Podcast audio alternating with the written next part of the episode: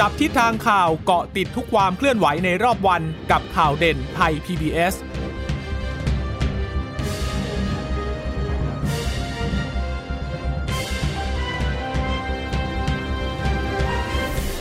สวัสดีค่ะ สวัสดีค่ะ ต้อนรับคุณผู้ฟังสู่ข่าวเด่นไทย PBS นะคะ เราพบกันเป็นประจำทุกวันจันทร์ถึงศุกร์บ่ายๆแบบนี้ค่ะ มาอัปเดตข้อมูลข่าวสารที่เกิดขึ้นในรอบวัน เช่นเคยกับดิฉันจีราชาตาเอี่ยมรัศมีและคุณพึ่งนภาคล่องพยาบาลนะคะ ค่ะ คุณผู้ฟังสามารถรับฟังข่าวเด่นไทย PBS ได้นะคะ ผ่านทางเว็บไซต์ไทย PBS radio com นะคะ หรือว่าจะฟังผ่านทางแอปพลิเคชันไทย PBS podcast ค่ะ ก็สามารถติดตามอัปเดตสถานการณ์ได้ทุกที่ทุกเวลาเลยนะคะ แล้วก็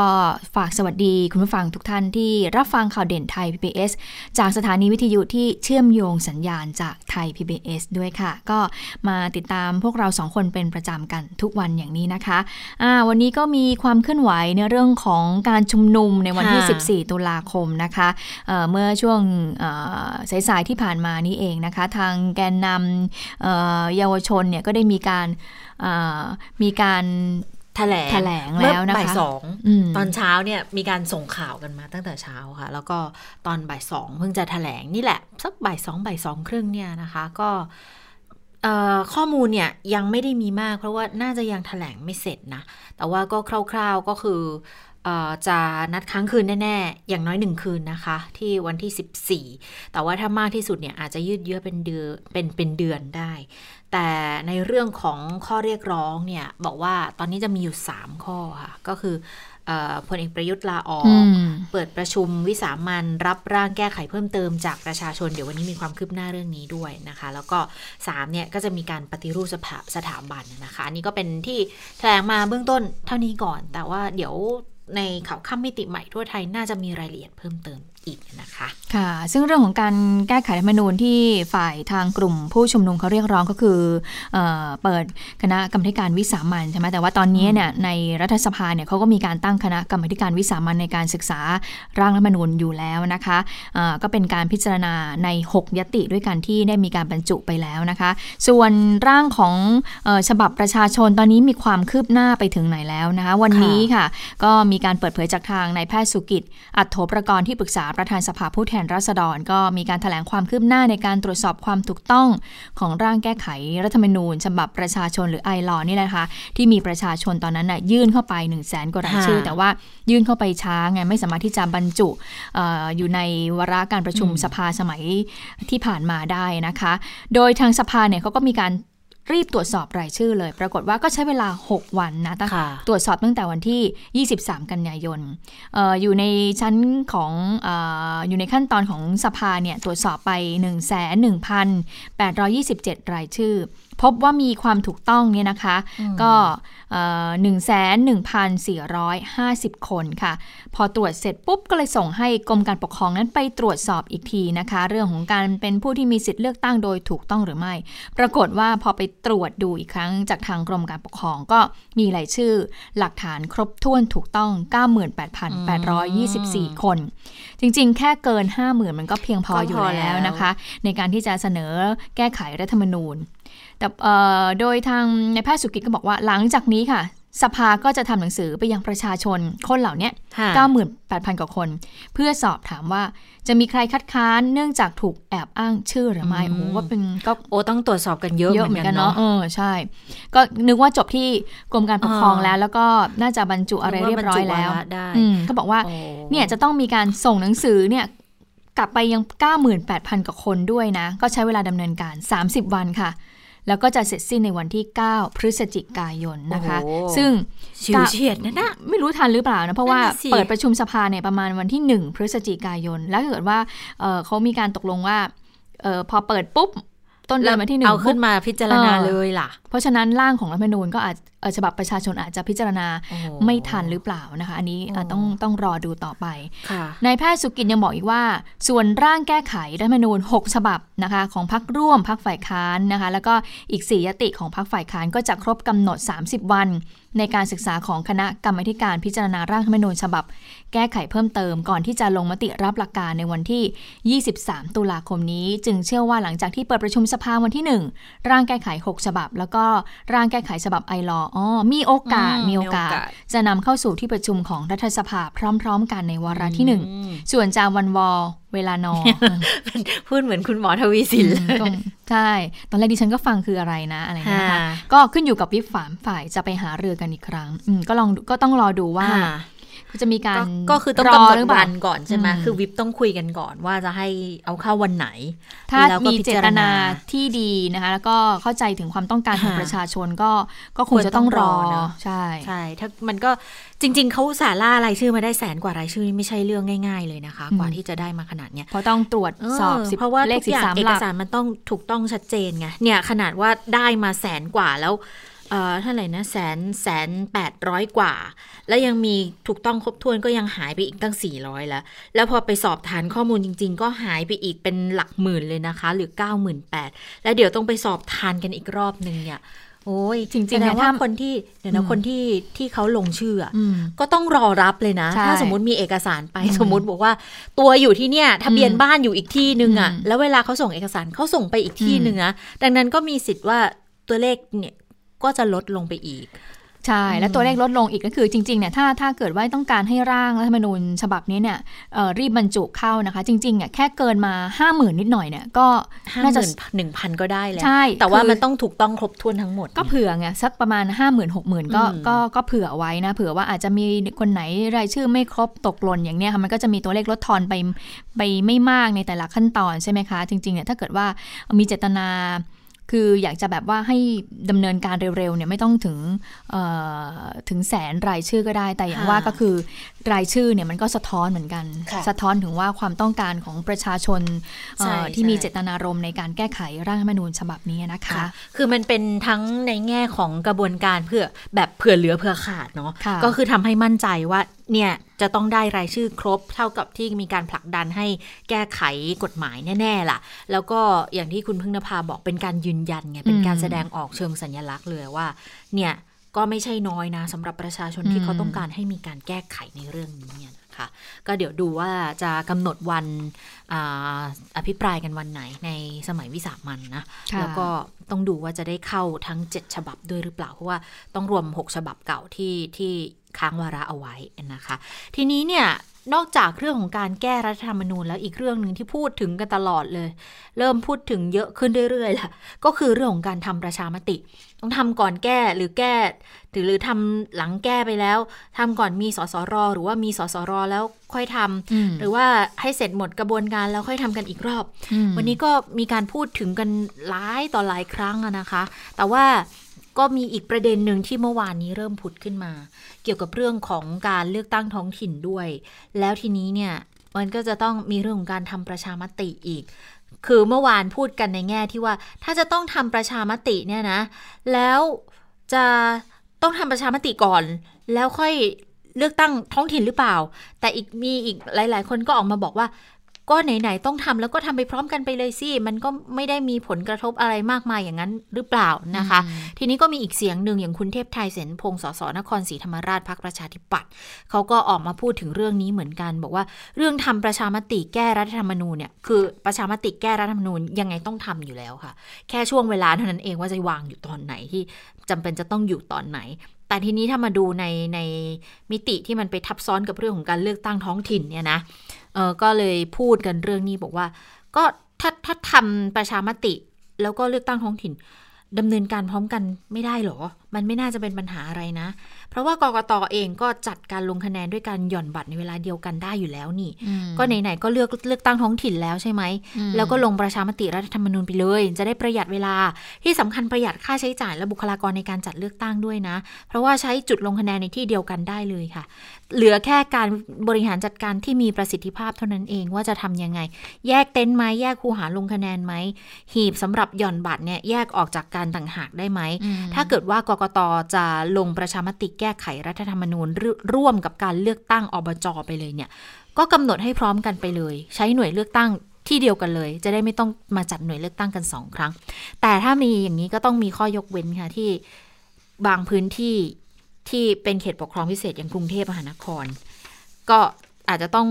ลงประชามติแก้รัฐธรรมนูญอย่างเดียว เพราะว่าเราไม่ได้ไปเลือกอบจหรือว่าองค์การปกครองส่วนท้องถิ่นประเภทอื่น ๆ กับ เหมือนกับที่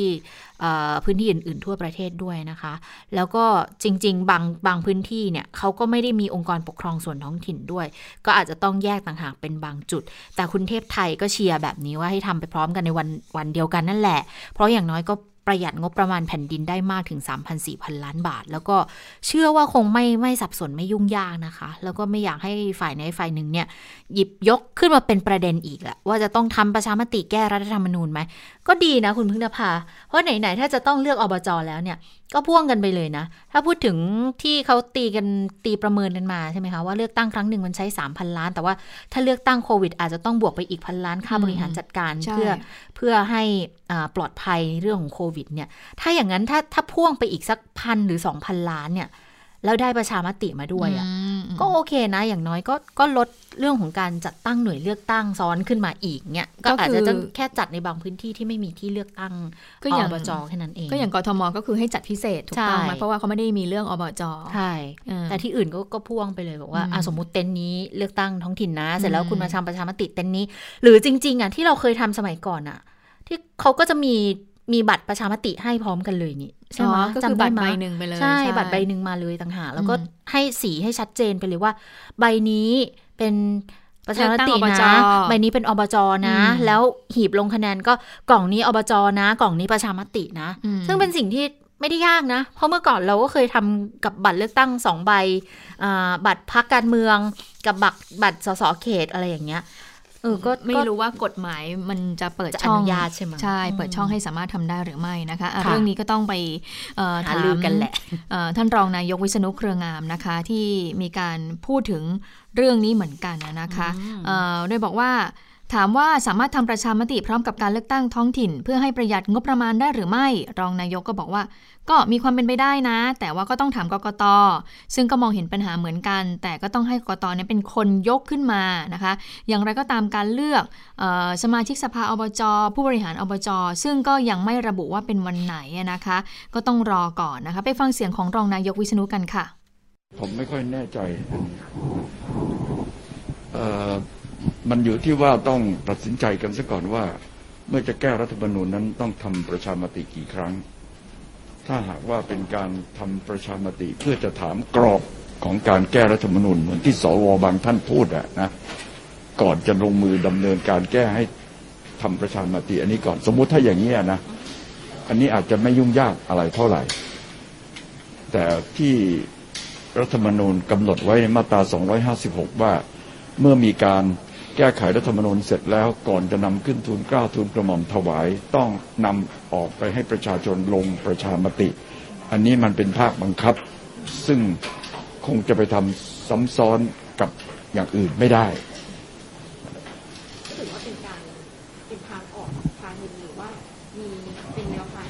ก็เป็นแนวทางหนึ่งนะ แต่ว่าต้องไปดูกันเองก็แล้วกันว่ามันจะทำให้เกิดความสับสนอะไรหรือไม่ เพราะว่าถึงอย่างไรเสียเมื่อ สภาได้แก้ไขรัฐธรรมนูญในวาระที่หนึ่งวาระที่สองวาระที่สามเสร็จแล้วเนี่ย ตรงนั้นก็ต้องนำไปออกเสียงประชามติอยู่ดี เข้าใจใช่ไหมฮะ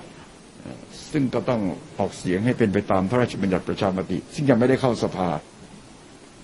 แสดงว่าการที่จะทำอะไรซ้ำซ้อนกันหรือไปพร้อมกันในการประหยัดงบประมาณนี่ถ้าดูตามมีความเป็นไปได้ มีความเป็นไปได้ แต่ต้องถามทางกรกตนะ ผมผมมองเห็นปัญหาบางอย่างเหมือนกันอะแต่ว่าก็ให้กรกตเขายกขึ้นมาก็แล้วกัน อืมนะคะก็มีความเป็นไปได้ก็ต้องรอดูว่าทางกรกตนั้นจะ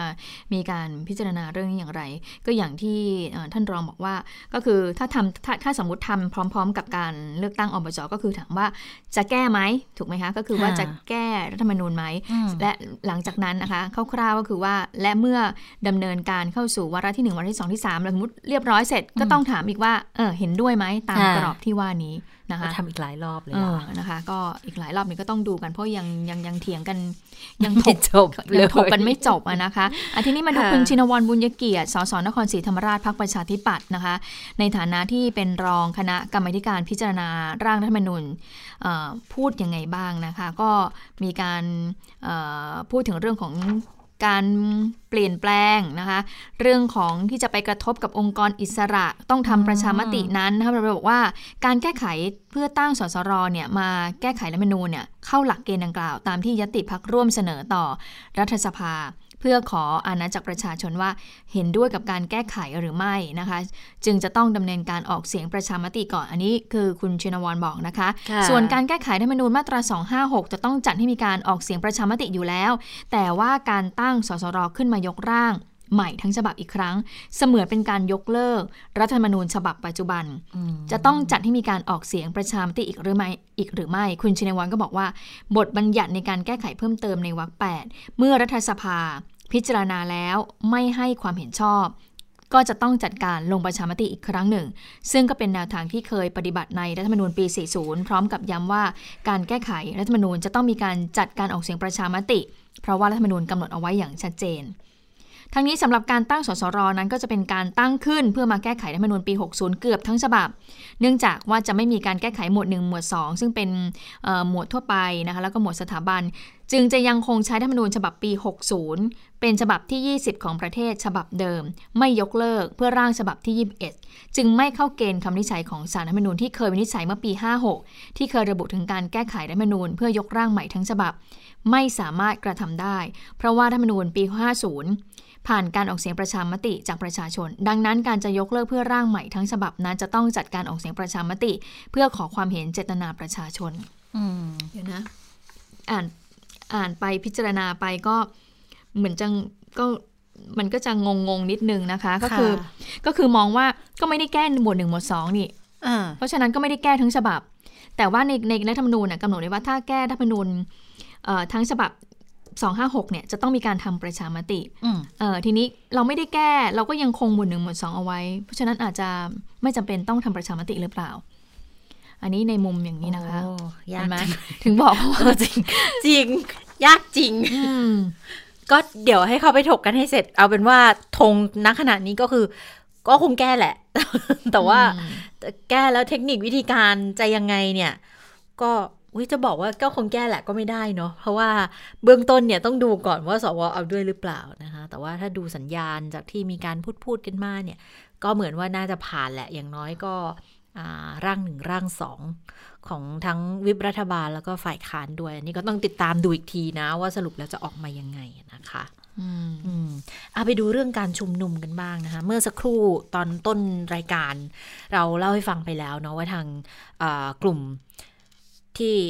เป็นเป็นกลุ่มทวงคืนประชาธิปไตยนะคะ เขาเรียกตัวเองว่าเป็นคณะราษฎรนะ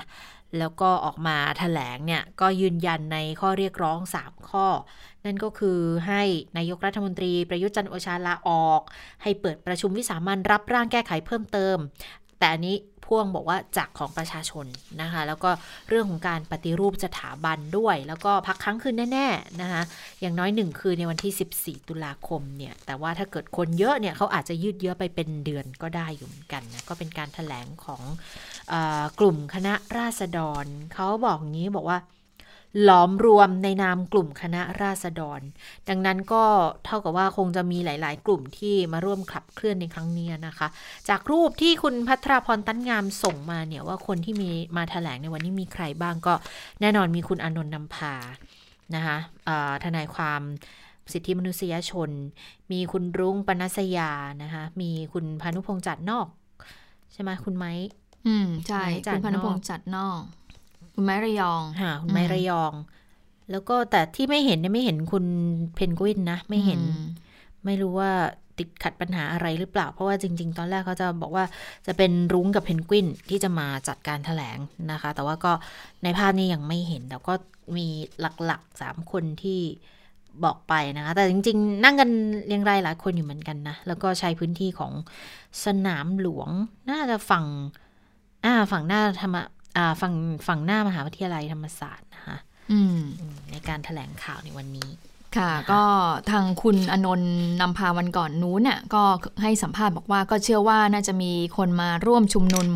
มากอยู่เหมือนกันนะคะ และทีนี้มีกลุ่มเสื้อแดงเอ่อเดินทางมาด้วยค่ะหรือไม่ วันนี้ก็มีการสอบถามไปกับทางพลเอกประวิตยวงษ์สุวรรณเพราะว่าเมื่อวานนั้นรู้สึกจะมีคำบอกว่า กลุ่มคนเสื้อแดงเนี่ยประกาศหลายกลุ่มเลยบอกว่าอ่าจะไม่ร่วมนะ จะไม่ร่วมในการชุมนุมวันที่ 14 ตุลาคมนะคะเอ่อพลเอกประวิตยว่ายังไงว่าพลเอกประวิตยก็บอกว่าก็ดีแล้วค่ะเมื่อถามว่าจะสามารถลดจำนวนผู้มาชุมนุมได้หรือเปล่าพลเอกประวิตยบอกว่า จะไปรู้ได้ไงอะอ่าอ่าไปฟังเสียงของพลเอกประวิตยกันค่ะก็ดีแล้วนี่ดีไหมดีไหมดีไหม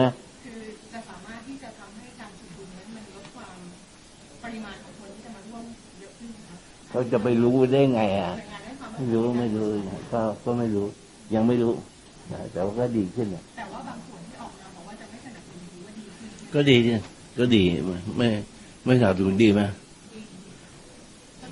ก่อนหน้านี้เนี่ยมันมีหมู่บ้านคนเสื้อแดงอะไรอย่างนี้ตอนนี้ล่าสุดเนี่ยทางฝ่ายความมั่นคงมีการรายงานไว้ว่าไม่ว่าหมู่บ้านพวกนี้ได้หายไปแล้วอะไรอย่างเงี้ยเขาก็ทำมาทุกขั้นตอนนะอะก็ดำเนินการไปแล้วอืมอืม เรื่องของของกลุ่มนปชนี่น่าสนใจเหมือนกันนะ เพราะว่าจริงๆเอ่อเมื่อต้นสัปดาห์เนี่ย ยังมีบางกลุ่มที่ออกมาบอกอยู่เลยว่า เดี๋ยววันที่ 14เนี่ยจะมาแน่ๆนะ จาก 20 จังหวัดเนี่ยเป็นแกนนำนปช 20 จังหวัดมา แต่ปรากฏว่าไปไปๆมาๆวันเมื่อวานนี่เองมีแกนนำกลุ่มนปชอีกคนหนึ่งที่เขาเป็นเอ่อหมู่บ้านเสื้อแดงอะ่ะอืมเออ แล้ว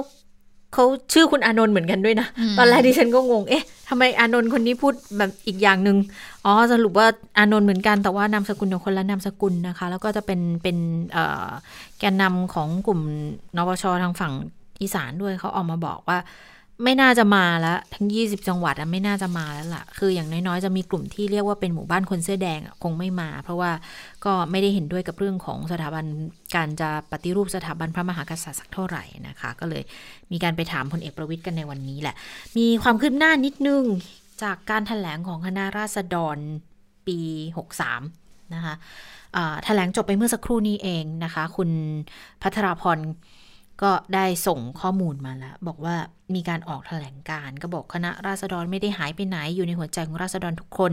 ที่รักประชาธิปไตย ณสนามราษฎร์เวลานี้ กลุ่มนี้เขาเรียกสนามหลวง สนามหลวงว่าสนามราษฎร์นะเขาทวงคืนสนามหลวงให้เป็นพื้นที่ของประชาชนเขาก็บอกว่าอ่าคณะราษฎรก่อกำเนิดขึ้นอีกครั้ง คงนับตั้งแต่ปักหมุด นั่นนะเนาะเออก็บอกมีเป้าหมายก็คือนำประชาธิปไตยกลับคืนสู่ปวงชนประชาชนชาวไทยค่ะ ก็บอกว่ารัฐบาลพลเอกประยุทธ์เนี่ยบริหารประเทศเข้าสู่อำนาจอย่างหลอกลวงโฆษณาเชิญชวนเชื่อ ว่าสถานการณ์อยู่ในสถานการณ์ปกติ แต่จริง ๆ แล้วเศรษฐกิจกำลังพินาศหลายชีวิตต้องอดอยากชนชั้นสังดินาในทุนนายพลสุขสบายบนความทุกข์ยากของประชาชน รัฐบาลไม่ตอบสนองข้อเรียกร้องใดที่ผู้ชุมนุมก่อนหน้านี้ได้ประกาศไว้ ดังนั้นในฐานะราษฎร และในนามคณะราษฎร ขอประกาศการจัดชุมนุมณอนุสาวรีย์ประชาธิปไตยถนนราชดำเนินวันที่ 14 ตุลาคมค่ะ ข้อเรียกร้องก็อย่างที่อ่านให้ฟังไปเมื่อสักครู่นี้ แต่ข้อ 3 เขาจะมีขยายความนิดนึง ก็บอกว่าปฏิรูปสถาบันกษัตริย์นำสถาบันกษัตริย์กลับมาอยู่ภายใต้รัฐธรรมนูญตามคันลองในระบอบประชาธิปไตยที่แท้จริง แล้วก็ปิดท้ายบอกว่าข้อเรียกร้องข้างต้นไม่ใช่การล้มล้างการปกครอง หากแต่เป็นการทำให้ประเทศไทยกลับเข้าสู่ระบอบประชาธิปไตย ที่พระมหากษัตริย์อยู่ภายใต้รัฐธรรมนูญอย่างแท้จริง เพื่อไม่ให้ต้องมีผู้คนอดอยากแร้นแค้นสูญเสียโอกาส สูญเสียอนาคต จากการบริหารที่ผิดพลาดและกติกาที่บิดเบี้ยว ก็เลยขอชวนเชิญอ่าราษฎรมาร่วมกันนะคะนำอนาคตที่เป็นของราษฎรกลับมาสู่ราษฎรทั้งปวงนะคะ ก็เป็นการถแถลงการที่ท้องสนามราษฎร์ในวันที่ 8 ตุลาคม 2563อืมนะนะคะคะก็ราษฎร์ก็คือมาจากราษฎรนั่นอืมเองนะคะที่เอ่อทางกลุ่มแนวร่วมธรรมศาสตร์และการชุมนุมบอกว่าจะพยายามที่จะเปลี่ยนจากสนามหลวงมาเป็นสนามราษฎร์นั่นเองนะคะ มีคุณฟอร์ดทัตเทพด้วยนะที่ที่ไปร่วมแถลงข่าวเมื่อสักครู่นี้มองข้ามไปได้ยังไงก็ไม่รู้ก็เขาบอกว่าเอ่อคุณอานนท์ก็บอกแล้วว่าในการชุมนุมวันที่ 14 ตุลาคมเนี้จะเป็นการรวมกันของคณะประชาชนปลดแอก แล้วก็แนวร่วมธรรมศาสตร์และการชุมนุมนะคะอืมเอ่อซึ่งก็พยายามจะแบบว่าเออขอให้คนมาชุมนุมเยอะๆนะแต่ว่าอ่าลึกๆเนี่ยก่อนหน้านี้คุณอานนท์ก็เคยให้สัมภาษณ์บอกว่าเออก็วันนั้นเนี่ยเป็นวันทำงานด้วยนะไม่ใช่วันหยุดเสาร์อาทิตย์นะการที่จะเอ่อ มาร่วมชุมนุมเนี่ยก็คือต้องตั้งใจจริงๆนะคนที่จะมาร่วมชุมนุมด้วยนะคะ ก็คืออาจจะต้องมีการหยุดงานหรือว่าอาจจะต้องมีการหยุดงานก่อนหน้านี้เพื่อที่จะเดินทางเข้ามาด้วยนะก็ต้องดูกันนะคะ แต่ว่าปักหลักค้างคืนแน่นอน อย่างน้อยตอนนี้เบื้องต้น 1 คืนแล้วนะคะค่ะอะมาดูเรื่องของเก้งพระราชทานอ่าที่หายไปจากสวนสัตว์สงขลาเมื่อช่วงเดือนกุมภาพันธ์หายไปแต่ต้น ปีแล้วค่ะ คือกุมภาพันธ์ปี 63 และหลังจากนั้นก็จะมีปัญหาเกี่ยวกับการดำเนินกิจการของ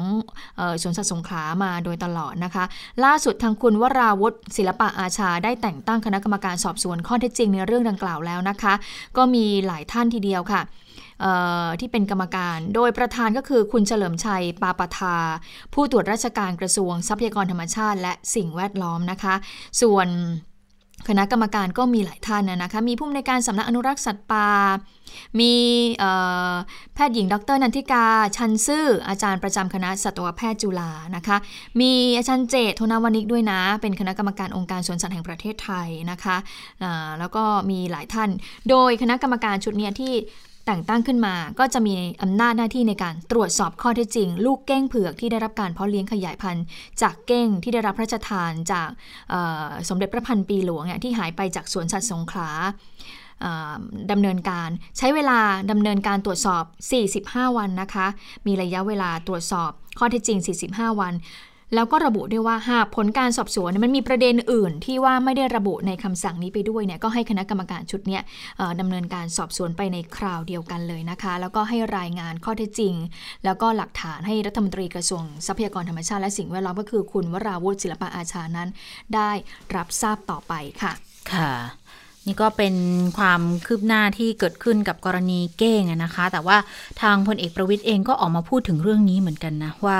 ก็มีการตรวจสอบกันอยู่ดำเนินการกันอยู่นะ กับการที่ตรวจสอบเรื่องเก้งเนี่ย ผลจะออกมาเป็นยังไงนะคะ ไปฟังเสียงพลเอกประวิทย์พูดถึงเรื่องนี้กันค่ะเดี๋ยวเขากำลังสอบสวนอยู่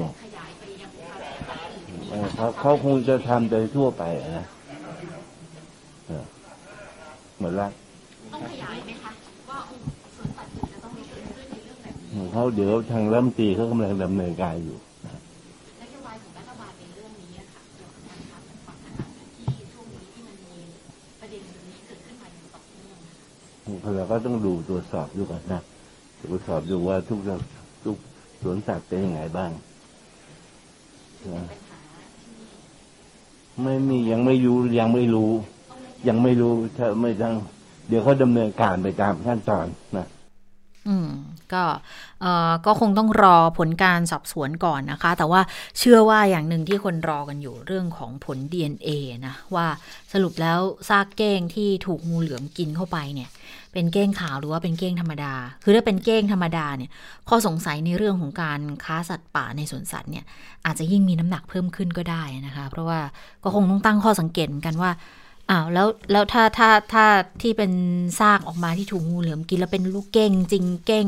เก้งธรรมดา สีน้ำตาลน้ำตาลเนี่ยไม่ใช่สีขาวๆเนี่ย แล้วตัวขาวหายไปไหน ตัวเผือกหายไปไหนนะคะ เพราะว่าเขาก็เป็นเก้งพันหายากแล้วก็เก้งพันพระราชทานด้วยตอนนี้น้องก็เหลืออยู่ตัวเดียว โดดเดี่ยวทีเดียวนะคะ แต่ว่าก็ยังมีเพื่อนเก้งสายพันธุ์อื่นอยู่ เพียงแต่ว่าก็ต้องตั้งข้อสังเกตแล้วว่าอยู่ในสวนสัตว์เนี่ยน่าจะเป็นสถานที่ที่ปลอดภัย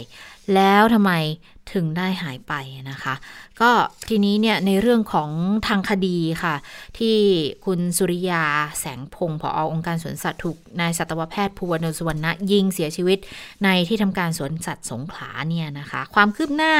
เขาบอกว่าในทางคดีนะคะ ทางตำรวจชุดสืบสวนเตรียมรื้อคดีสวนสัตว์สงขลาขึ้นมาตรวจสอบทั้งหมดเลยคุณผู้ฟัง เพราะว่าต้องหาความเชื่อมโยงของคดีนี้ค่ะ เนื่องจากมีการร้องเรียนไปยังปปทเขต 9 แล้วปปชสงขลาด้วย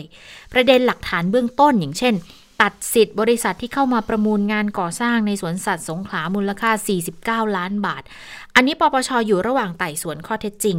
แล้วก็มีกรณีที่แจ้งความไม่ตรงกับข้อเท็จจริงในเรื่องทรัพย์สินที่หายไปด้วย ตอนนี้ก็อยู่ระหว่างตั้งกรรมการสอบข้อเท็จจริงเหมือนกันนะคะ แล้วก็บรรยากาศตอนนี้เนี่ย ดูแล้วเริ่มกลับสู่ภาวะปกติแล้วอ๋อมีเรื่องของเอ่อนอแรดด้วย นอแรดขาวที่มีการปลอมเอกสารไปเบิกออกมาจากทางมหาวิทยาลัยสงขลานครินออกหมายจับแล้วนะคะสำหรับเจ้าหน้าที่ของสวนสัตว์สงขลาที่เป็นคนเอาเอาเอกสารปลอมไปเบิกนะคะค่ะ ทีนี้ก็มีความเคลื่อนไหวของลูกชายของผออสุริยาแสงพงศ์นะคะที่เสียชีวิตไปนะคะก็ได้มีการโพสต์ข้อความชี้แจง แล้วก็มีการตั้งคำถามเกี่ยวกับ 21 ข้อร้องเรียนที่คุณพ่อก็คือนายสุริยานั้นถูกร้องนะคะ โดยคุณอัคระขออภัยค่ะ โดยคุณอัคเดชนะคะ ก็บอกว่าก็แจ้งว่าเนี่ยเป็นเพียงบัตรสนเทศนะที่ไม่มีผู้เอ่ยนาม และก็มีการสอบสวนในบางประเด็นหาก นายสุริยาผู้เป็นพ่อเนี่ยมีความผิดตามข้อร้องเรียนจริง คงไม่ได้รับเลือกเป็นผอองค์การสวนสัตว์แห่งประเทศไทยหรอกนะคะเอ่อโดยเนื้อหาก็บอกว่าขอตั้งคำถามกลับนะเอ่อจากบัตรสนเทศเนี่ยที่เข้ามาก็คือว่าทำไมถึงเชื่อบัตรสนเทศที่ไม่มีชื่อผู้ร้องเรียน และไม่มีหลักฐานนี้นะคะเอกสารชุดนี้ไปอยู่ที่คณะกรรมการองค์การสวนสัตว์ และผู้อำนวยการองค์การสวนสัตว์ในสมัยนั้นเมื่อไหร่ และได้อย่างไร เหตุการณ์ในบัตรสนเทศเนี่ยเกือบทั้งหมดเนี่ยมันเกิดขึ้นที่สวนสัตว์เปิดเขาเขียว แล้วก็มั่นใจว่าพนักงานทั้งในสวนสัตว์และส่วนกลาง รวมไปถึงหน่วยงานภายนอกบางคนเนี่ยได้เคยเห็นเอกสารฉบับนี้ โดยแทบไม่มีสวนสัตว์สงขลาเข้ามาเกี่ยวข้องเลยนะคะ แต่ว่ากลับเพิ่งมาเป็นประเด็น 4. หากมีมูลความผิดเหตุการณ์ตอนนี้มันล่วงเลยมา 2 ปีแล้วนะทำไมไม่มีการตรวจสอบต่อ แล้วเหตุใดพ่อเนี่ยถึงได้รับคัดเลือก 5. ก็คือว่า สื่อก็มีการสอบถามไปยังผู้เกี่ยวข้อง และองค์การสวนสัตว์หรือยังว่า ตอนนี้กระบวนการเนี่ยไปถึงไหนแล้ว 6. คดีไปถึงไหนเหตุใดเจ้าหน้าที่ ไม่ติดต่อกลับมาทางนี้นะคะแม้แต่สายเดียวเลยนะคะอืมแล้วก็บอกด้วยว่าบัตรสนเทศ 21 ข้อเนี่ยถูกจัดทำเมื่อปี 61 นะ ก่อนที่คุณพ่อเนี่ยจะได้รับคัดเลือกเป็นผู้อำนวยการองค์การสวนสัตว์ด้วยซ้ำซึ่งไม่มีอำนาจหน้าที่ใด ๆ ทั้งสิ้น ณตอนนั้นนะคะ คณะกรรมการองค์การสวนสัตว์ก็ได้ทำการสอบสวนในบางข้อที่มีมูลความผิด และในบางข้อที่ไม่มีมูลความผิดเท่านั้นนะคะ เนื่องจากว่าเอกสารทั้งหมดเนี่ยมันก็เป็นแผ่นกระดาษร้องเรียนมา 3-4 แผ่น แล้วก็ไม่มีเอกสารหลักฐานแนบอะไรเลยนะคะ ไม่มีการออกเลขหนังสือ ไม่ผ่านกระบวนการลงรับ ซึ่งก็หมายความว่าเป็นเอกสารที่จัดขึ้นเพื่อโจมตีโดยเฉพาะเลยนะคะ อันนี้ก็เป็นมุมมองและข้อความเห็นของออลูกพอองค์การสวนสัตว์ค่ะ ค่ะ นี่ก็เป็นอีกหนึ่งคดีที่อยู่ในความสนใจและยังคงต้องเดินหน้าในการหาข้อเท็จจริงต่อไปนะก็เชื่อว่าหลาย ๆ คนอยากจะรู้เหตุการณ์ที่เกิดขึ้นแน่ ๆ ว่า ที่มาที่ไปเป็นยังไงกันแน่ โดยเฉพาะกับข่าวเรื่องของการค้าสัตว์ป่าจากในในสวนสัตสวนสัตว์ว์ด้วยนะคะอ่าคุณผู้ฟังช่วงนี้เนี่ย น้ำท่า ก็ยังต้องดูแลกันอยู่นะคะ แต่เพราะก่อนว่าอื่นเนี่ยขอตั้งสองข้อสังเกตได้ไหมเรื่องน้ำท่านี่แหละได้เออเวลาที่เขาออกมาเตือนเยอะๆทีไรเนี่ยมักจะไม่ตกตามนั้นอย่างที่เขาว่าแต่กัวันเอะนี้ตกนะ วันนี้วันนี้ตกแต่เมื่อวานนี้วันนี้บตอกกไม่วันนี้เมื่อวานบอกว่าจะตกเออก็ยังเมื่อวานเนี่ยไตกเห็นบอกว่าร้อยละแปดสิบเนี่ยก็ยังไม่ตกมาเลย พอดีว่าพายุสลายไปก่อนหรือเปล่าอืมไม่แน่ใจนะคะ แต่ว่าก็อย่างน้อยวันนี้ก็ตกแล้วดูคลึ้มฟ้าคลึ้มฝนกันมาตลอดก็ตกอยู่ แต่ว่าตกก็ อาจจะไม่ได้ไม่ได้เยอะเท่าที่คาดการณ์กันนะคะ แต่ว่าก็แน่นอนว่าก็ต้องเตรียมต้อนรับเออไม่ใช่เตรียมต้อนรับ เตรียมพร้อมรับมือเอาไว้ก่อนแล้วนะคะ ทางพลตรีธนาทิพย์สว่างแสงค่ะโฆษกกองอำนวยการรักษาความมั่นคงภายในราชอาณาจักร หรือก็อรมนก็บอกว่า ที่กรมอุตุประกาศเตือนเรื่องหย่อมความกดอากาศต่ำกำลังแรงบริเวณทะเลจีนใต้เนี่ย มีแนวโน้มทวีกำลังแรงขึ้นเนี่ยนะคะ ก็บอกว่าออ ทางพลเอกประยุทธ์จันโอชานายกรัฐมนตรี ในฐานะผอรมนด้วยนะคะ ก็มีความห่วงใยต่อทุกคนที่ได้รับผลกระทบ ว่าจะกระทบกับชีวิตความเป็นอยู่ค่ะ ก็ได้สั่งการให้เตรียมรับอุทกภัยครั้งนี้ละมอบหมายกอรมนนะคะ ให้ติดตามสถานการณ์ใกล้ชิดให้ไปประสานกับกอรมนภาคกอรมนจังหวัด เตรียมการเตรียมความพร้อมในการช่วยเหลือประชาชนที่ได้รับผลกระทบจาก พายุ depression ลูกนี้ด้วยนะคะ ก็คือให้ไปติดตามข้อมูลให้ไปประชาสัมพันธ์ประชาชนให้เตรียมความพร้อมด้วย แจ้งเตือนผู้ที่ประสบภัยให้รวดเร็วให้ทั่วถึงให้ทันเวลานะคะ ก็จะเป็นหน่วยงานที่คอยประสานกันอยู่ด้วยทางกอรมนนะ บอกว่าถ้า ใครที่กำลังจะเผชิญเหตุเนี่ย ตรวจสอบแจ้งข้อมูลข่าวสารได้ที่ call center 1374 นะคะ ได้ตลอด 24 ชั่วโมงเลยค่ะ ค่ะ ไปดูภาพรวมใหญ่ก่อนนะคะว่าทางพลเอกอนุพงศ์เผ่าจินดาเนี่ยเขามีการสั่งเฝ้าระวังพื้นที่เสี่ยงในพื้นที่กรุงเทพอย่างไรนะคะโดยพลเอกอนุพงศ์ก็บอกว่าก็กำชับไปทางผู้ว่าแล้วนะให้แก้ไขปัญหาเรื่องนี้นะคะ เนื่องจากว่าพอฝนตกทีไรเนี่ยมันก็ส่งผลกระทบกับพี่น้องประชาชนในพื้นที่กรุงเทพทีเดียวนะคะ ไปฟังเสียงของพลเอกอนุพงศ์กันค่ะ โดยแนวทางปฏิบัติเนี่ยนะครับกรุงเทพมหานครก็ได้มีการเตรียมการอย่างที่ทราบแล้วในการที่จะลอกท่อระบายต่างๆ เตรียมความพร้อมถึงของปั๊มต่างๆ ปัญหาก็กลับไปเรื่องเดิมก็คือว่าถ้าปริมาณฝนเนี่ยมันตกยกตัวอย่างว่าสองกรณีตกเต็มพื้นที่กรุงเทพมหานครนี่กรณีหนึ่งหรือไม่ก็ตกที่ใดที่หนึ่งแต่ที่เขาเรียกว่าปริมาณในช่วง 24 ชั่วโมงเป็นต้น เช่นเป็นร้อยมิลลิเมตรอย่างเงี้ยมันก็จะมีการท่วมขังย่างไรก็ตามกองทมปฏิเสธ ไม่ได้ที่จะต้องไปกำกับดูแล ให้มันมีผลเรื่องน้ำท่วมเนี่ยน้อยที่สุด ก็ได้กำชับท่านผู้ว่า ท่านผู้ว่าก็ลงพื้นที่อย่างที่ทราบแล้วไปดูนะสิ่งที่ไม่อยากให้อ้างคือเรื่องของไฟฟ้าดับปั๊มทำงานไม่ได้เรื่องหนึ่งนะครับ แล้วก็ได้ให้ทางการไฟฟ้าการไฟฟ้าก็จัดชุดไปแตนบาย นอกพื้นที่ที่จะไปแก้ไขปัญหาโดยเฉพาะบริเวณที่เป็นปั๊มใหญ่ๆเนี่ยก็ไปดูแลอยู่ ค่ะ แล้วทางกทมว่ายังไงบ้างนะ ซึ่งกทมวันนี้ก็ได้มีการทางผู้ว่ากทมก็ได้ลงพื้นที่ไปตรวจ อาคารรับน้ำพระราม 9 ซึ่งก็อยู่ใกล้เคียงกับบึงพระราม 9 ในเขตห้วยขวางนะแต่ว่าจริงๆ เมื่อวานนี้กทมก็มีการถแถลงแล้วนะ ถึงการเตรียมรับมือกับพายุที่จะเข้ามาและทำให้มีฝนตกหนัก โดยวันนี้พลตำรวจเอกอัศวินขวัญเมืองก็บอกว่า หลังจากที่ทราบการพยากรณ์จากกรมอุตุกทมก็มีการเตรียมแผนป้องกันน้ำท่วมขัง ด้วยการตรวจสอบระบบระบายน้ำให้สามารถใช้งานได้อย่างต่อเนื่องนะคะ ก็ไปตรวจท่อระบายน้ำคูคลอง อุโมงค์ระบายน้ำสถานีสูบน้ำและประตูระบายน้ำรวมถึงแก้มลิง ควบคู่กับการเดินหน้าโครงการต่างๆนะคะ ซึ่งโครงการก่อสร้างอุโมงค์ระบายน้ำกทม ก็เป็นส่วนหนึ่งของระบบระบายน้ำเพื่อเพื่อเป็นเส้นทางลัดลำเลียงน้ำในคลองเนี่ยไปออกสู่แม่น้ำเจ้าพยาได้เร็วขึ้นนะคะ แล้วก็บอกด้วยว่าปัจจุบันเนี่ยกทมมีสถานีสูบน้ำทั่วพื้นที่เลย และบริเวณริมแม่น้ำเจ้าพยาทั้งหมด 191 สถานี และมีอุโมงค์ระบายน้ำทั้งหมด 4 แห่ง นะคะก็คือโครงการก่อสร้างระบบผันน้ำเปรมประชากรนะคะก็อยู่ตรงประชาราษสาย 2 ซึ่งตรงเนี้ยก็จะช่วยระบายน้ำริมคลองเปรมประชากรนะคะในเขตบางซื่อจตุจักรหลักสี่และดอนเมืองนะคะถ้าบริเวณของเราน้ำท่วมก็เกิดจากตรงนี้นะคะ ก็คืออตรง คลองเปรมคลองเปรมใช่นะคะเพราะว่าตรงนี้มันจะอุโมงค์ระบายน้ำเนี่ยจะจากบึงมักกะสันก็ลงสู่แม่น้ำเจ้าพระยานะคะจริงๆเขาก็ไปปล่อยไกลเหมือนกันนะ จากบางซื่อจากหลักสี่จากดอนเมืองจากจตุจักรไปมักกะสันแล้วค่อยไปผลักดันลงเจ้าพระยานะคะเขาบอกจะเห็นมีเขตอื่นอีกด้วยนี่ใช่ไหมใช่นะคะ มันมีมันมีพื้นที่ฝั่งทนด้วยนะคะ ค่ะ เมื่อถ้าเป็นฝั่งทนก็ มีในพื้นที่เขตวัฒนาปทุมวันราชเทวีพญาไทห้วยขวางและดินแดงตรงส่วนนี้นะแล้วก็มีอุโมงค์ระบายน้ำคลองแสนแสบ หรืออุโมงค์ยักษ์พระรามเก้า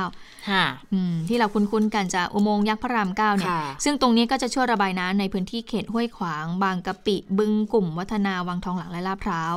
แล้วก็อุโมงค์ระบายน้ำนั่นนะตรงนี้นะใต้คลองบางซื่อใต้คลองบางซื่อก็ตรงบริเวณคลองลาดพร้าวอันนี้เพิ่งเสร็จเมื่อไม่นานมานี้เอง นะคะ จากถนนรัชดาพิเศษ ก็ไปออกแม่น้ำเจ้าพระยาแถวเกียกกายเหมือนกัน แล้วก็เขาบอกจะช่วยระบายพื้นที่ห้วยขวาง ดินแดงพญาไทจตุจักรลาดพร้าววังทองหลางบางซื่อดุสิตนะคะ แล้วยังก่อสร้างอีกแห่งหนึ่ง คืออุโมงค์ระบายน้ำจากบึงหนองบอนสู่แม่น้ำเจ้าพระยา ตอนนี้ความคืบหน้าอยู่กว่าร้อยละหกสิบหกจุดห้าแล้ว แล้วก็ แผนการเนี่ยจะทำเพิ่มอีก 3 แห่งนะคะ นั่นก็คือ โครงการก่อสร้างอุโมงค์ระบายน้ำคลองแสนแสบ คลองทวีวัฒนาบริเวณคอขวด แล้วก็คลองเปรมประชากรจากบางบัว สู่แม่น้ำเจ้าพระยา โอ้บางบัวก็แถวตรงนี้เลยสิ แถวไทย PBS เนี่ยคุณผู้ฟัง บอกว่าลงคลองเปรมสู่แม่น้ำเจ้าพระยา ก็ คาดว่าจะแล้วเสร็จ 68 ปี 68 เลยนะคะ ถ้าเกิดดำเนินการก่อสร้างครบทุกแห่งแล้วเนี่ย ก็จะช่วยเพิ่มประสิทธิภาพการระบายน้ำท่วมขังลงแม่น้ำโดยตรง ไม่ต้องผ่านระบบคลองตามปกติแล้ว แล้วจะช่วยลดระดับน้ำในคลอง ระบายน้ำสายสำคัญให้ต่ำลงได้โดยเร็วด้วย ก็จะเป็นการเพิ่มประสิทธิภาพในการระบายน้ำในคลองได้ด้วย ก็คือ ดึงน้ำลงคลองแล้วก็ไปเจ้าพระยาเลย คือปกติเมื่อก่อนก็ลงคลองเสร็จก็ต้องลำเลียงจากคลองไปเจ้าพระยา แต่อันนี้ ลงคลองเสร็จก็ลงฟึบ เข้าอุโมงค์ไปส่งไปแม่น้ำเจ้าพระยาเลย คือฟังดูมันก็เหมือนจะเร็วเหมือนจะสะดวกนะคะ แต่อย่าลืมว่าบางทีท่อที่จะลงไปถึงอุโมงค์เนี่ย ก็ท่อเล็กบ้างท่อเก่าท่อชำรุดท่อเสียหายบ้าง มันก็เป็นไปตามสภาพการใช้งานนะนะแล้วก็ศักยภาพการระบาย อย่าลืมว่าก็ยังอยู่ที่ประมาณ 60 ลูกบาทเมตรอยู่นะคะ ถ้าเกิดตกลงมาโครม 100 ลูกบาทเมตร ต่อชั่วโมงก็ ก็คงจะเอ่อทนกันอยู่เหมือนกับที่เป็นอย่างทุกๆวันนี้นะคะค่ะ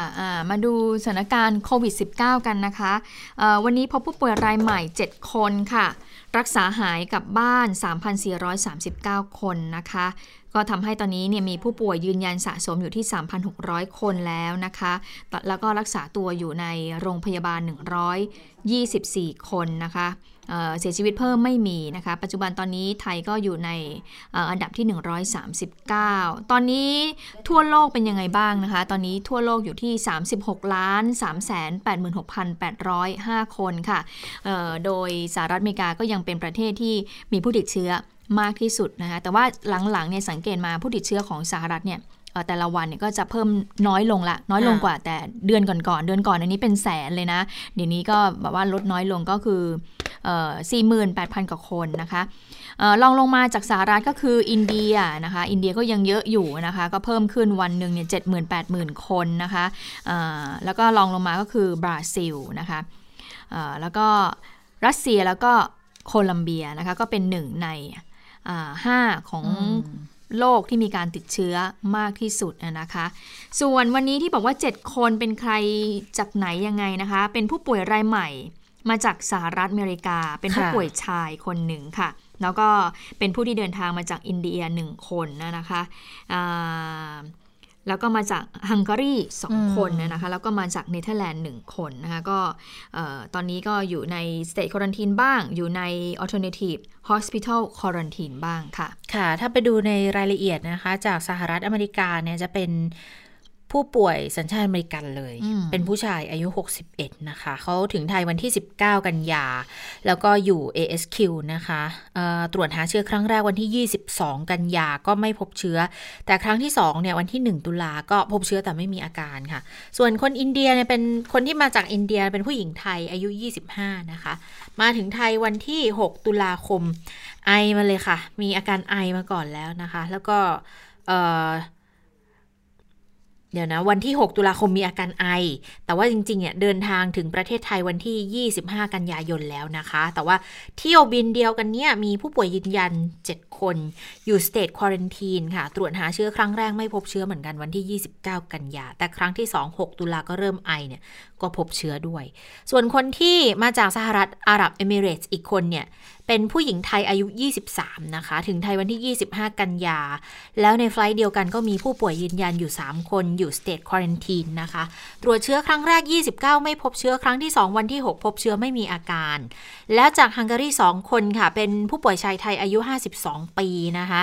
ออกมาจากเนเธอร์แลนด์แล้วมาขึ้นเครื่องอีกทีที่ฮังการีด้วยก็บอกว่า ถึงไทยวันที่ 1 ตุลาพัก state quarantine ที่ชลบุรีนะคะ หาเชื้อครั้งแรกวันที่ 5 ตุลาพบเชื้อไม่มีอาการค่ะ ส่วนอีกคนนึงเนี่ย เป็นผู้หญิงไทยอายุ 45 ปี มาจากเนเธอร์แลนด์ ถึงไทยวันที่ 1 ตุลาเหมือนกันนะคะ แล้วก็ไปเข้า state quarantine ชลบุรี ตรวจหาเชื้ออีกครั้ง 6 ตุลาพบเชื้อไม่มีอาการเหมือนกัน ส่วนคนที่มาจากเนเธอร์แลนด์อีกหนึ่งคนผู้หญิงไทยนะคะ อายุ 34 ปีถึงไทยวันที่ 1 ตุลาค่ะ ตรวจหาเชื้อครั้งแรกวันที่ 5 ตุลาก็พบเชื้อเลยแต่ไม่มีอาการ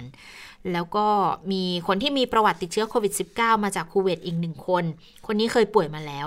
นะคะ เป็นผู้หญิงสัญชาติคูเวตอายุ 45 ประวัติเนี่ยเขาติดเชื้อเดือนกรกฎาคมค่ะ แล้วก็เขาติดตามผู้ป่วยที่มารักษาตัวด้วยโรคอื่น ก็คือจะมา AHQ อะแหละนะ ถึงไทยวันที่ 5 ตุลาเข้าพัก AHQ alternative hospital quarantine นะคะ ก็ตรวจหาเชื้อครั้งที่หนึ่งก็ยังพบเชื้ออยู่แต่ว่าไม่มีอาการ แต่ว่าอย่างที่เราทราบกันนะว่า ถ้าเกิด ในช่วง 3 เดือนที่เขาเคยติดเชื้อมาเนี่ย ถ้า swab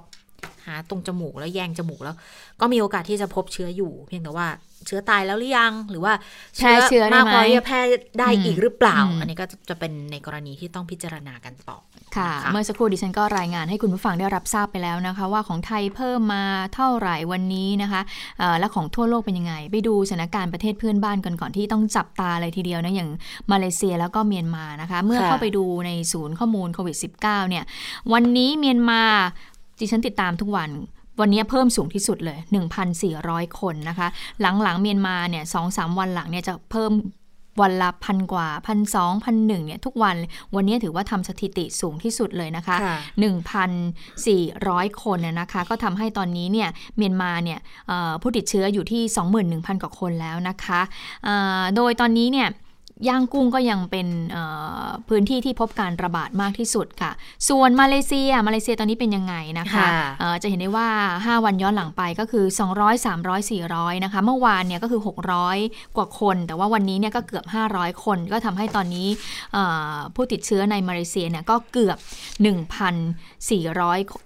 เกือบ 14,000 คนแล้วนะคะะก็เป็นสถานการณ์ที่เกิดขึ้นที่ไทยนั้นต้องระวังโดยเฉพาะชายแดน โดยกระทรวงสาธารณสุขก็บอกว่า หลังจากนี้ก็คงจะต้องมีมาตรการควบคุม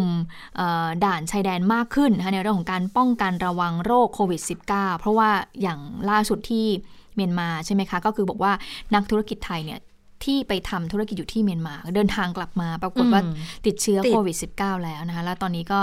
ถูกนำตัวส่งโรงพยาบาลรักษาแล้วนะคะ อันนี้ก็เป็นสถานการณ์ที่เกิดขึ้นในเมียนมาแล้วก็มาเลเซียค่ะ ค่ะ แล้วก็เมื่อวานนี้ที่เล่าสู่กันฟัง บอกว่าไปเจอคนญี่ปุ่นที่กลับจากไทยแล้วไปติดเชื้อสองคน เห็นว่ามีการไปสอบถามกับทางกระทรวงสาธารณสุขแล้วนะคะ คุณหมอก็ยืนยันบอกว่า ก็เดี๋ยวต้องรอเขาตรวจ confirm อีกที เพราะอย่างที่เราบอกว่าตรวจจากน้ำลายเนี่ยบางทีผลก็ก็ก็ไม่ได้นิ่งนะคะ แล้วก็ยืนยันข้อมูลมาบอกว่าก่อนหน้านั้นเนี่ย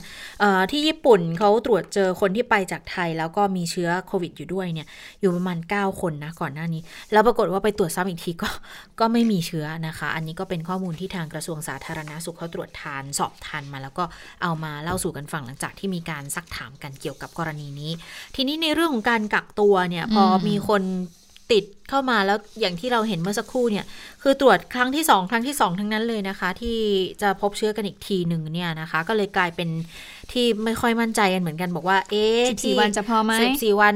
จริง ๆ 14 วันน่าจะน่าจะพอ แต่ว่าถ้าเกิดลดไปจากนั้นล่ะ เพราะว่าตอนนี้เนี่ยกระทรวงสาธารณาสุขก็พูดเองแล้วนี่ว่าอาจจะมีการเสนอให้ปรับลดการกักตัว เหลือ 10 วันแล้วนะคะ แต่ว่าตอนนี้เนี่ยยังไม่เกิดขึ้นนะ ดังนั้นก็มีการย้ำกันอีกที บอกว่าถ้าสมมุตินักท่องเที่ยวจะเข้ามาก่อนในรอบแรกเนี้ยยังไงก็คงต้องกักตัว 14 วันนะคะ ก็ทางพลเอกอนุพงศ์เผ่าจินดารัฐมนตรีมหาไทย เป็นผู้ที่พูดถึงในเรื่องนี้ด้วยนะคะ เพราะว่าเขามีการสอบถามกันเนื่องจากมีอยู่ 5 จังหวัด ที่บอกว่าจะให้นำร่องเป็นพื้นที่กักตัวนักท่องเที่ยวกลุ่มพิเศษ กลุ่ม STV ที่เขาจะเดินทางเข้ามาในไทย ก็บอกตอนนี้ยังไม่เปิดค่ะเพิ่งจะประชุมกันวันที่ 7 นี่เอง ก็เดี๋ยวต้องลงรายละเอียดกันอีกนะ แล้วต้องมีมาตรการเพิ่มเติมมาอีกเหมือนกัน ก็ยืนยันบอกไม่น่ากลัว เพราะเขาต้องกักตัว 14 วันถึงออกไปไหนได้ ยังไม่ได้ลดการกักตัวนะคะ ยังเป็นแค่แนวคิดที่จะพิจารณา และยังไม่ได้ข้อยุติ ที่สำคัญคือต้องสร้างความเข้าใจกับประชาชนในพื้นที่ด้วยนะคะ ค่ะ ก็มีความเห็นแย้งจากคุณหมอธีระเหมือนกันนะคะวรัฒนารัตน์เรื่องของการ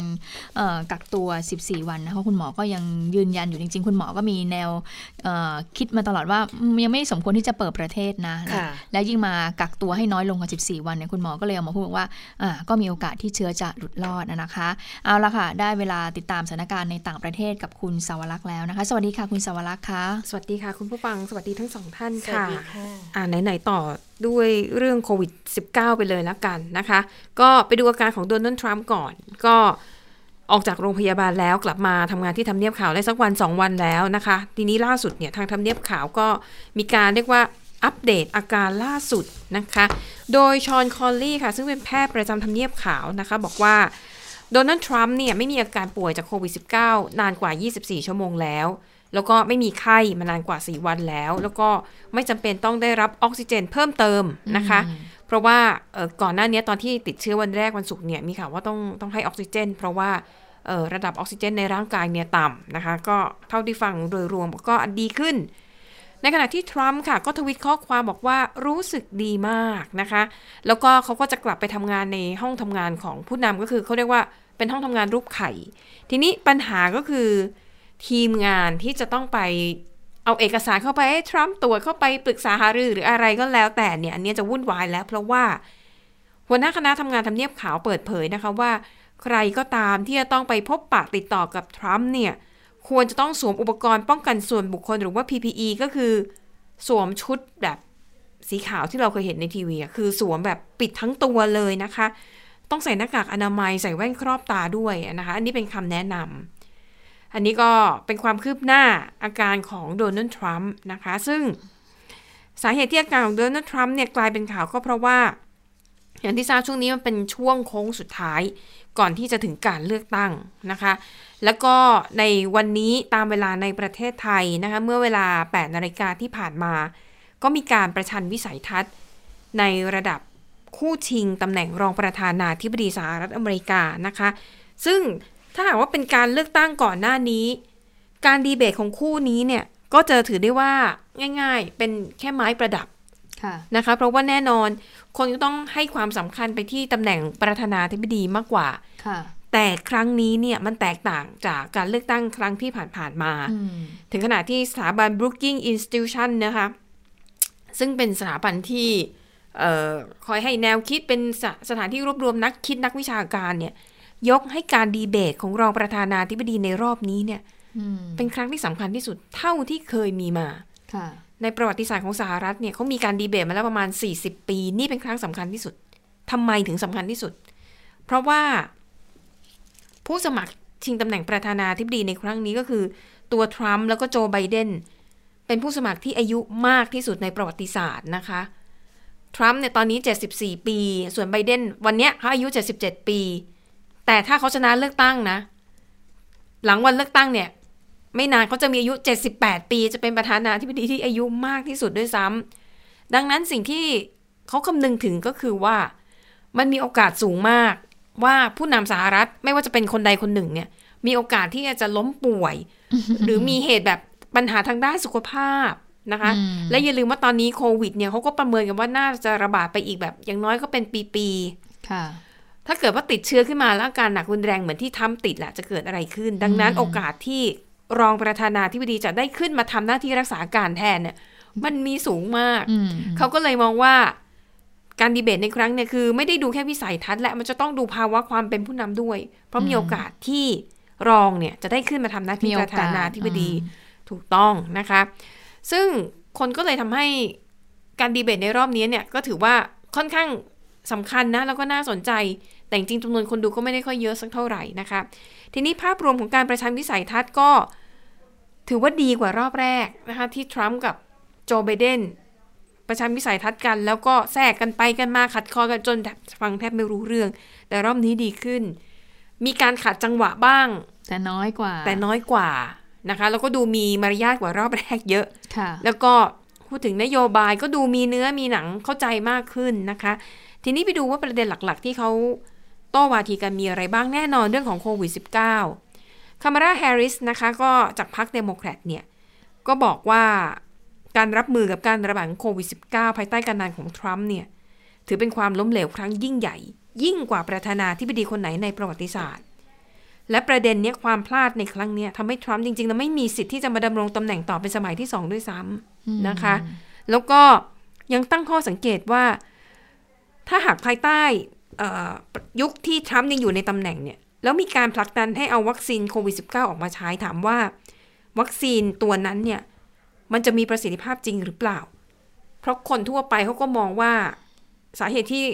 อเมริกาได้วัคซีนออกมาก่อนก็เพราะว่าทรัมป์เนี่ยพยายามผลักดัน พยายามสร้างแรงกดดันให้เจ้าหน้าที่นะคะ ซึ่งประเด็นนี้เนี่ยไมค์เพนส์ก็พยายามโต้กลับบอกว่า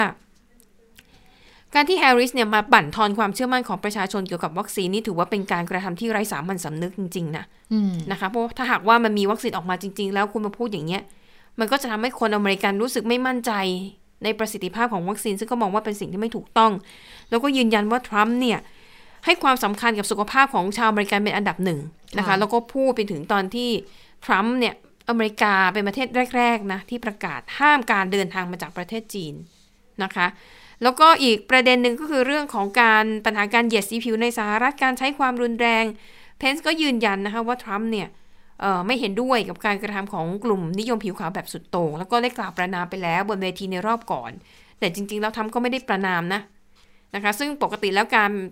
ประชันวิสัยทัศน์แบบนี้เขาก็จะมีทีมข่าวของแต่ละสำนักเนี่ยเขาก็จะมาตรวจสอบว่าสิ่งที่ผู้สมัครพูดบนเวทีมีประเด็นไหนถูกต้องประเด็นไหนไม่ถูกต้องบ้างนะคะ อีกเรื่องหนึ่งที่น่าสนใจก็คือพิธีกรถามว่า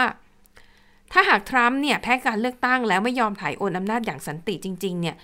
แฮร์ริสจะทำอย่างไรค่ะนะคะเธอก็บอกว่าอ่าเดี๋ยวเธอก็จะแบบพยายามใช้วิธีสันติก็คือ จะสร้างกลุ่มผู้สนับสนุนที่เป็นพันธมิตรขึ้นมา แล้วก็จะช่วยกันทำให้การถ่ายโอนอำนาจเนี่ยอืมมันเป็นไปอย่างราบรื่นอืมนะคะ แล้วก็ปิดท้ายก็ขอให้ชาวอเมริกันเนี่ยออกมาใช้สิทธิ์เลือกตั้ง เพราะว่าถ้าหากอยากจะเปลี่ยนแปลงประเทศในอีก 4 ปีข้างหน้า มีแต่ประชาชนเท่านั้นที่จะสามารถแก้ไขได้นะคะ ในขณะที่ถามเพนส์ว่าอ้าวแล้วถ้าทรัมป์แพ้เลือกตั้งจริงเพนส์เนี่ยในฐานะที่เป็นรองประธานาธิบดีที่ยังอยู่ในตำแหน่ง คุณจะทำยังไงอืมเพนส์ไม่ตอบประเด็นนี้นะค่ะแต่เลี่ยงไปบอกว่าเขาเชื่อมั่นว่าทรัมป์จะชนะการเลือกตั้งนะคะ อันนี้ไปดูภาพรวมหลายคนก็บอกว่าแฮร์ริสเนี่ยทำได้ดีกว่าเล็กน้อยนะคะอืมเพราะว่ามีการพูดถึงนโยบายอยู่บ้าง แต่โดยถ้าพูดถึงภาพรวมแล้วเนี่ยก็ถือว่าไม่ได้ดีสักเท่าไหร่ เพราะว่าเอ่อแทนที่จะพูดไปถึงนโยบายข้างหน้าเป็นหลักเนี่ยปรากฏว่าผู้สมัครทั้งสองคนเนี่ยมัวแต่พูดถึงสิ่งที่เกิดขึ้นในอดีต แล้วก็พยายามจะปกป้องเอ่อทรัมป์ปกป้องไบเดนอย่างเงี้ยนะคะ เพราะเขาบอกว่าการดีเบตของรองประธานาธิบดีเนี่ยมันมีแค่รอบเดียวค่ะน่าจะใช้โอกาสนี้ให้เต็มที่กลับกลายเป็นว่าก็ไม่ได้ใช้โอกาสนี้สักเท่าไหร่ ปิดท้ายไปดูที่กรุงบรัสเซลส์ของเบลเยียมนะคะ อันนี้แรงมากเหมือนกันเพราะว่าโควิด -19 มันระบาด แล้วก็ผู้ติดเชื้อเยอะขึ้น สั่งปิดบาร์และคาเฟ่นานหนึ่งเดือนเลยนะคะ แต่เฉพาะในเมืองหลวงนะอืมแล้วคาเฟ่เนี่ยคือไม่ว่าคุณจะขายชากาแฟขายน้ำผลไม้ รวมหมด ปิดหมดโหแสดงว่าจากนี้กระทบเศรษฐกิจของกรุงบรัสเซลส์นี่หนักแน่ ๆ แต่ว่าส่วนอื่นๆของประเทศเนี่ยยังเปิดได้ แต่ว่าจะต้องปิดร้านค่ะ บาร์และคาเฟ่ตั้งแต่ห้าทุ่มเป็นต้นไป นะคะ อันนี้ก็เป็นความคืบหน้าของการระบาดโควิด -19 ในต่างแดนค่ะ ค่ะ เอาละค่ะ หมดเวลาข่าวเด่นไทย PBS นะคะ พบกันใหม่ในวันพรุ่งนี้นะคะ สวัสดีค่ะ สวัสดีค่ะ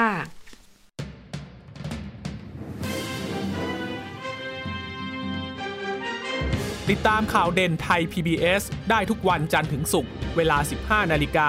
ทางไทย PBS Radio และติดตามฟังข่าวได้อีกครั้งทางไทย PBS Podcast